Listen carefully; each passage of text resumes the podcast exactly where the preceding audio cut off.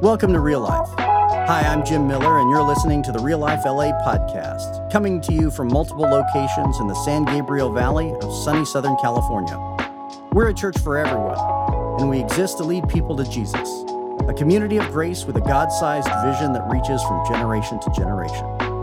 As you hear today's message, we pray that God speaks specifically to you and opens your heart and inspires you to live each day with more joy, beauty, and wonder.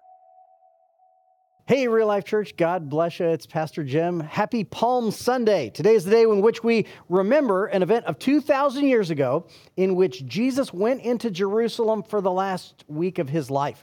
And we talk about this as though it's a celebration. And in churches around the world on this Sunday, children march through the sanctuaries waving palm branches and talking about uh, how great Jesus is. It's like uh, we're a bunch of cheerleaders for Jesus. If that's all you see, you kind of miss the significance of the event. I mean, this is a dramatic event and even a heavy event because he's going into Jerusalem for the last week of his life. He's about to be crucified. And, and even more so, the people who are cheering for him are cheering for the wrong things.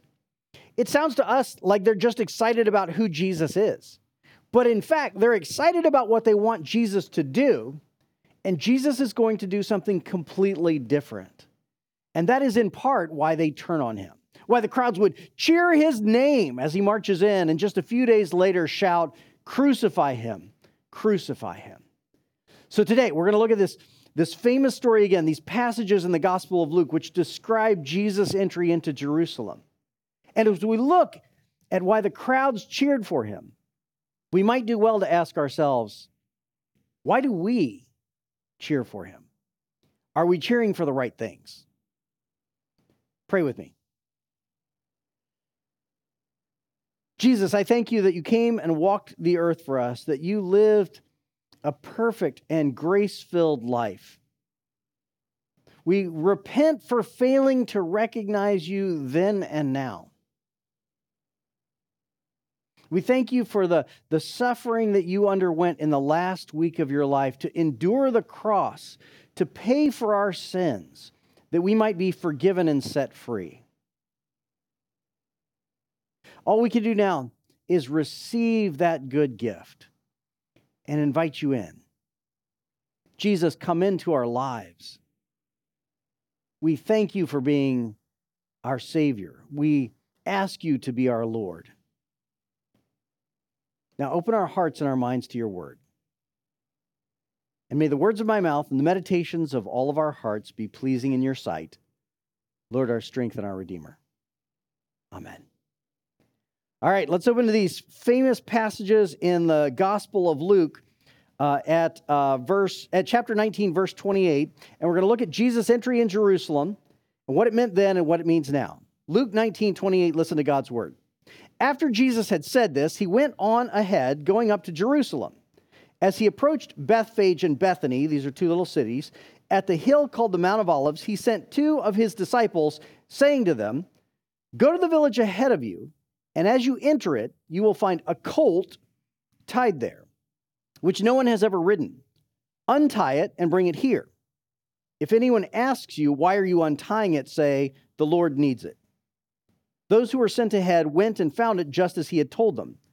As they were untying the colt, its owners asked them, Why are you untying the colt? They replied, The Lord needs it.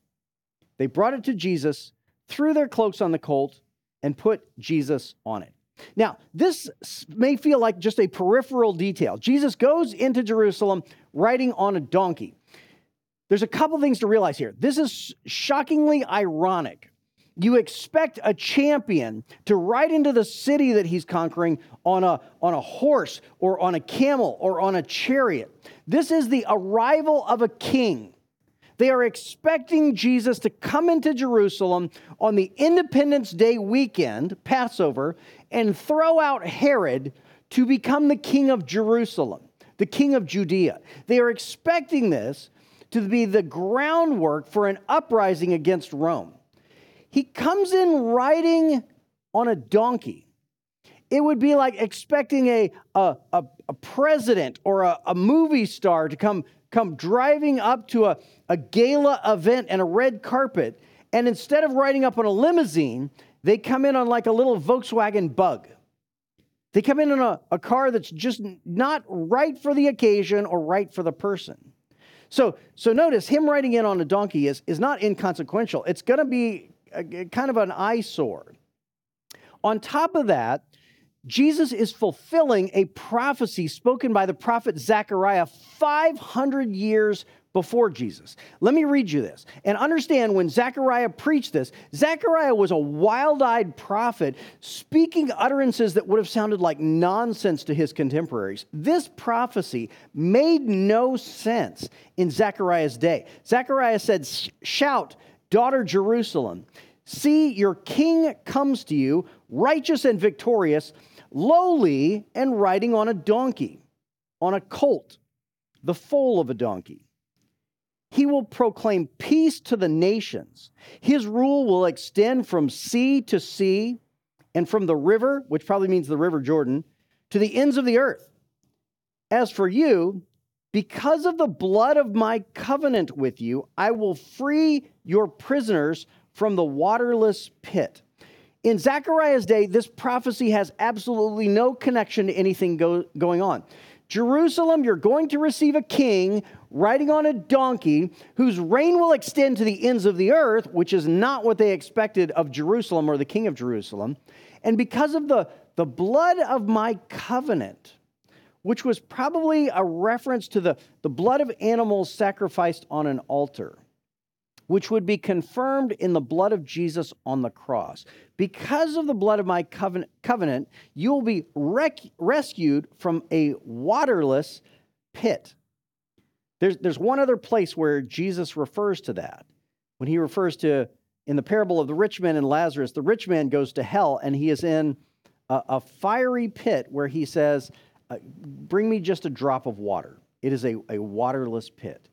But understand, 500 years before Jesus, this has no referent.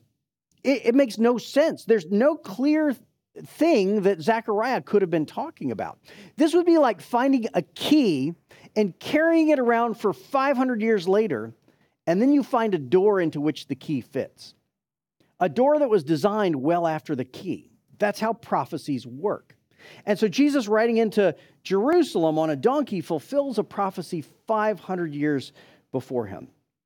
Now, we're going to keep reading here. There are two striking contrasts going on. You're going to see the crowds cheering for Jesus and the Pharisees scolding Jesus or scolding the crowds. And look at the contrast drawn in this passage. Verse 36. As Jesus went along, people spread their cloaks on the road. When he came near the place where the road goes down the Mount of Olives, the whole crowd of disciples began joyfully to praise God in loud voices for all the miracles they had seen. Blessed is he, blessed is the King who comes in the name of the Lord.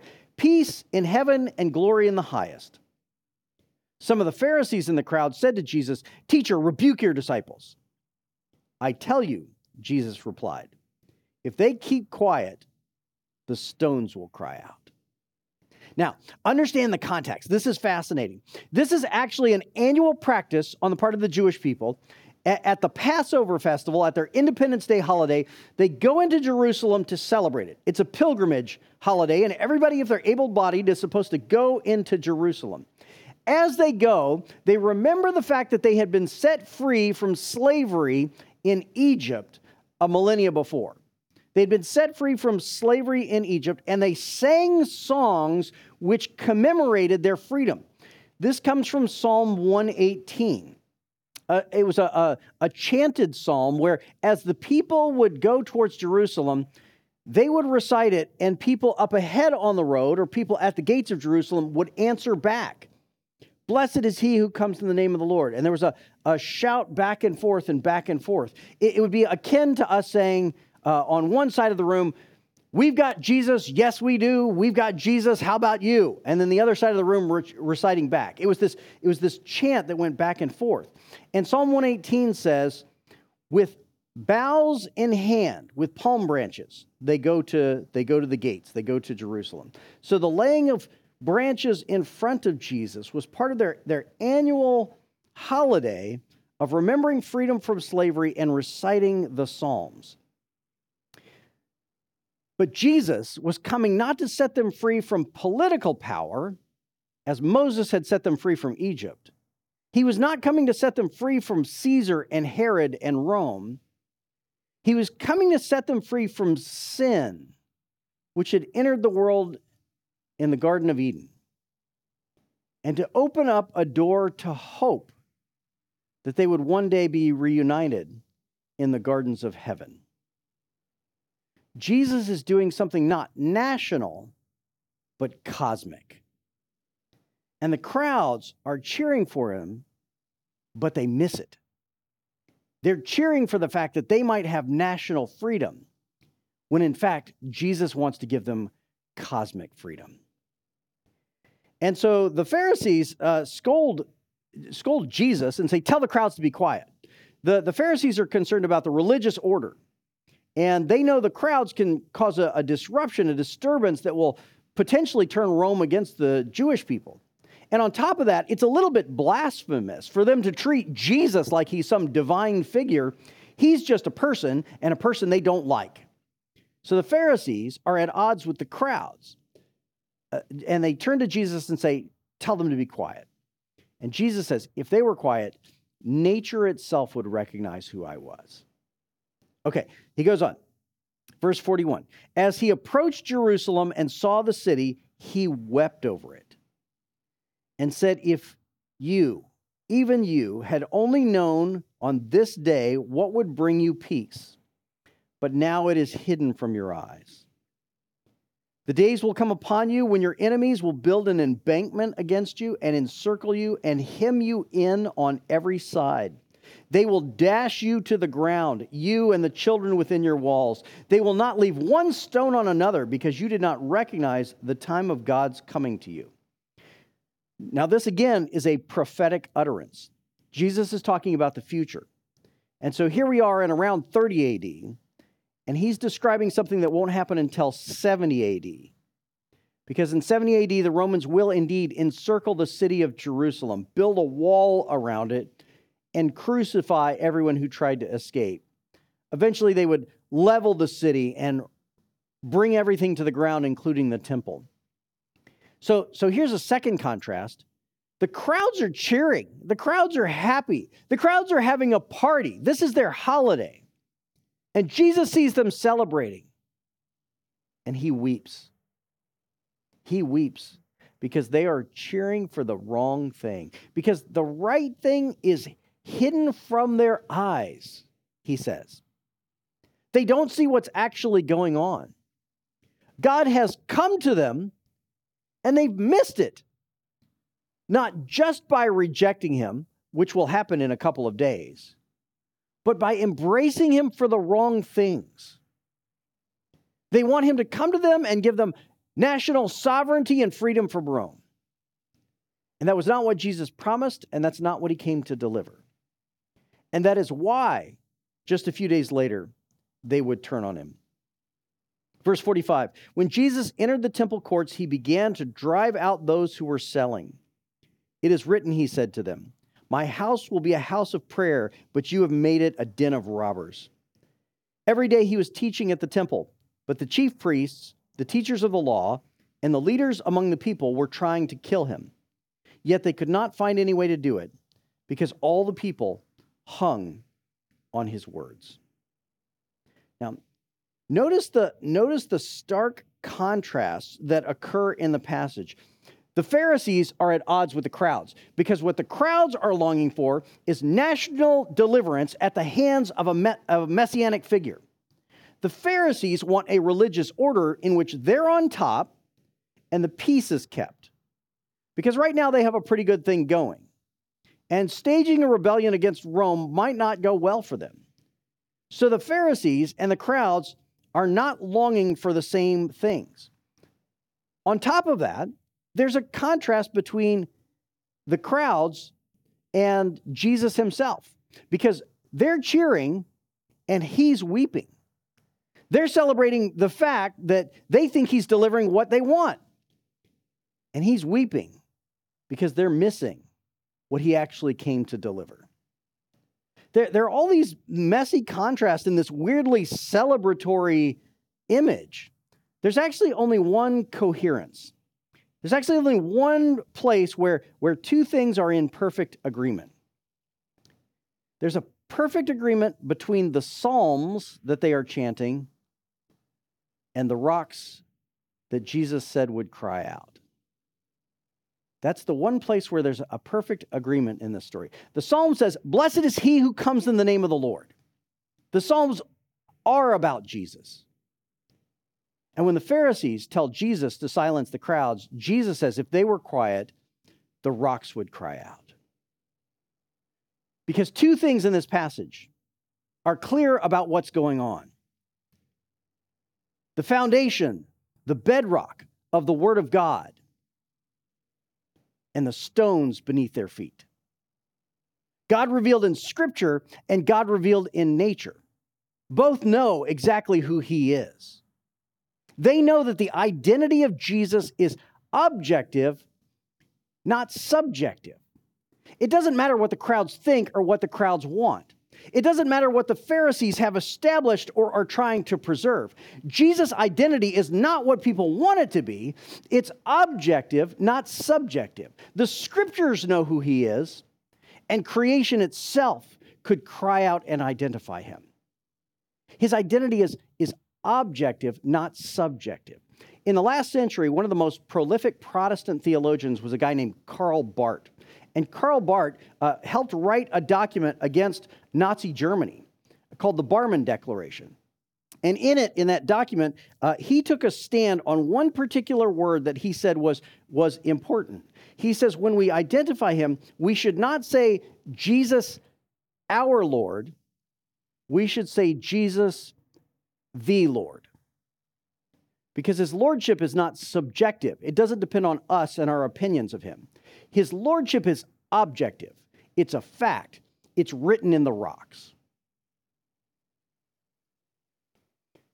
The reason this is so important to you and I today is because you actually might want a source of, of goodness which is objective, not subjective. You, you actually might want an, an ethical foundation that's written in the rocks. A lot of people today look at what's going on in Russia and say Vladimir Putin is unethical. President of Russia invading Ukraine, he's unethical. That's actually not correct. He does have an ethic and he is following it. You might not like his ethic. You might say his ethic is evil, but it's not that he's without an ethic. He has one, and he thinks it's right. And his ethic says that the best thing that we can do for the world is to make Russia great, restore it to its, its once glorious days where its land was greater and its population was higher. Uh, he, what he's following is an ethical system known as consequentialism, which is an ethical system that says the only thing that matters is that you end up in a good place. And the ends justify the means. So if you have to get kind of messy along the way to get to something good, it's okay. The consequences are the only thing people are going to remember in history. So if you have to, if you have to bend a few rules to get there, if you have to decide uh, between the lesser of two evils, go ahead and do that. Do the lesser of two evils in the meantime, as long as it ends well. That, that's the best you can do. And there's a certain kind of consequentialism called tribalism, where, where the consequences you care about most are the consequences are for your own tribe, for, for yourself or your family or your community or your nation because all the other tribes in the world are in competition with each other. The other tribes are trying to take over your tribe. So the best thing you could do is defend your own people. And if you do that well, and in the end, your tribe is preserved, then you've done what's right. And that is actually an ethical system that a lot of people hold. And the president of Russia is following that ethical system. It's, it's not correct to say that he's unethical. It's more correct to say that he's evil because he's following an ethical system that is corrupt, but it is an ethical system. And, and here's why that's so important today you may hold to the same ethical system he does. You might hold to a kind of consequentialism that says, as long as me or my family or my, my group ends up in the best possible place, that's the best I can do. And I may have to make some compromises along the way to get there. I may have to settle for the lesser of two evils in order to arrive at a best possible situation for me or my family or my kids. But, it, but if I do the best I can for them, then I've done what's right. See, you got a couple of choices there. You, you either think Putin is, is wrong because his tribe is a different tribe than yours, and you want your tribe to win and not his. But, but that's kind of arbitrary. There, there's nothing that makes your tribe right. There's nothing fundamental there that, that makes it objectively the case that your tribe should win or survive. I think most of us want something better than that. I think most of us want, want a, kind of life, a kind of a, an ethical system that's grounded in what is objective and not subjective. Most of us want to know that there is real good in the world, that there is really a right way to live life, and that we can achieve it, that we can get there, that we can find it. Most of us don't want to just settle for, well, I happen to be born here, and so I hope my team wins. But that was the ethic of the crowds who gathered at the triumphal entry of Jesus into Jerusalem. We want our tribe to win. We want Judea to throw out Rome. And if we have to make some oily compromises along the way, if we have to choose the lesser of two evils, then let's do it. Because if we come to a day where Judea is free from Rome again, that will have all been worth it. That was the ethic of the Pharisees. What matters most is our tribe. We want a religious order in which we're on top. We want to preserve that, and we can't have some, some ruffian Messiah walking along, hanging out with all the wrong people, and undermining our authority. And if we have to make some oily compromises along the way to get him out of the way, then in the end, it's best for our people. That is a prevailing ethic in our modern world, and it is an easy temptation to fall into. But my guess is that's not what you really want. What we want is a sense of right and wrong that are objective, that are written in the rocks. And that came to us in Jesus Christ. Because Jesus' lordship is objective, not subjective. He created us in the beginning. Our purpose in life is found in our design, in what we're made for. And in the end, we will stand in front of God again and be judged for who we were and how we lived. In the end, I want to be able to say, I stood on what was right. I stood on the objectivity of Jesus' lordship.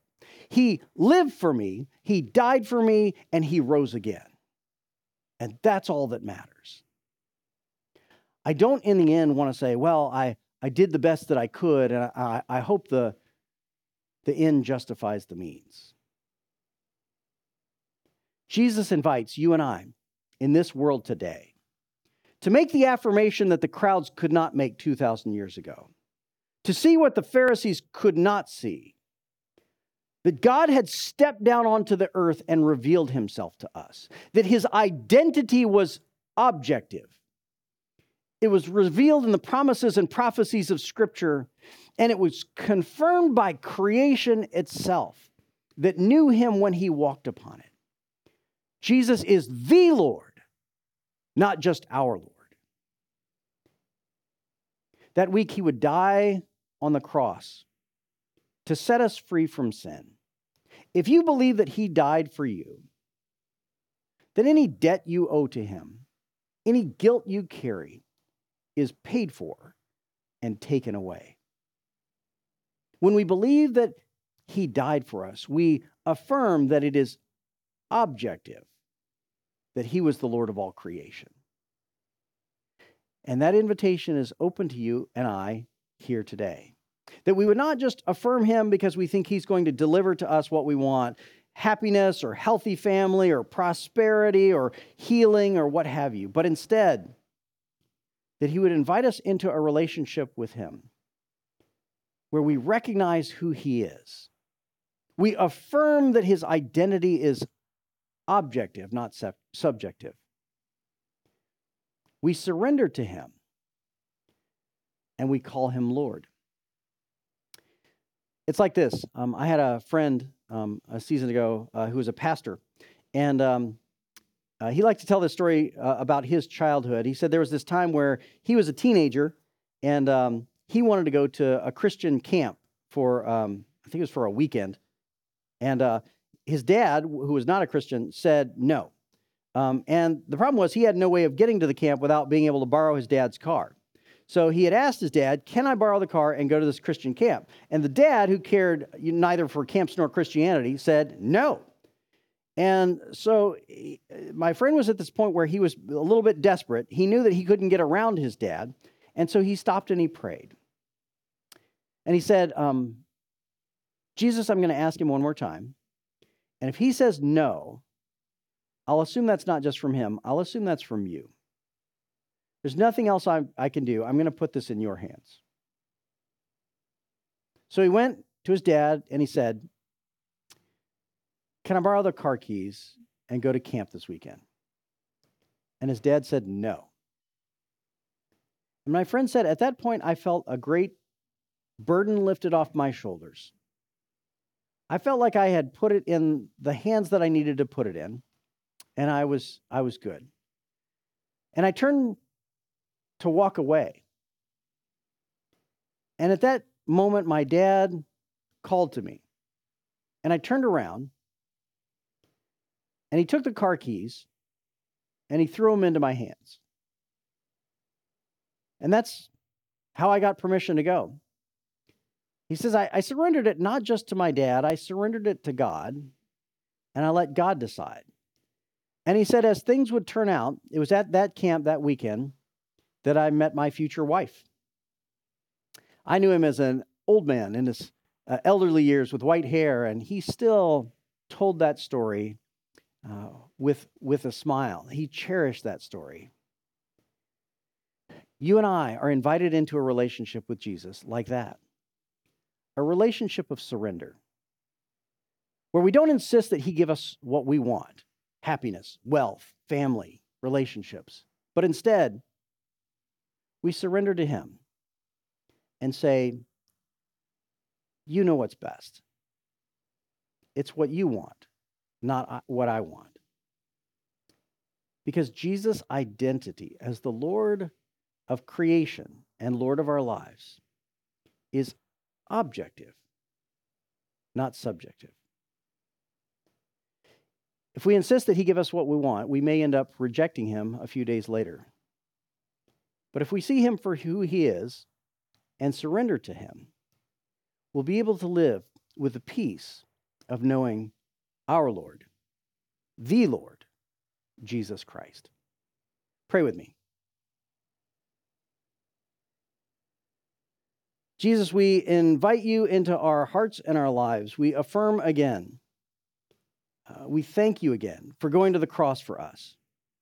Now, put in our hearts the ability to see you clearly, to not miss you, and to have the, the confidence to surrender to you, knowing that you know what's best and that you want only the best for us.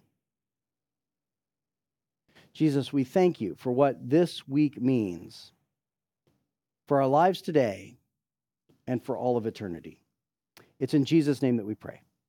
Amen. God bless you. Go be the church. Thanks for joining us today. Now, will you help us welcome others to real life? Share our podcast or find us on Facebook or Instagram at Real Life LA.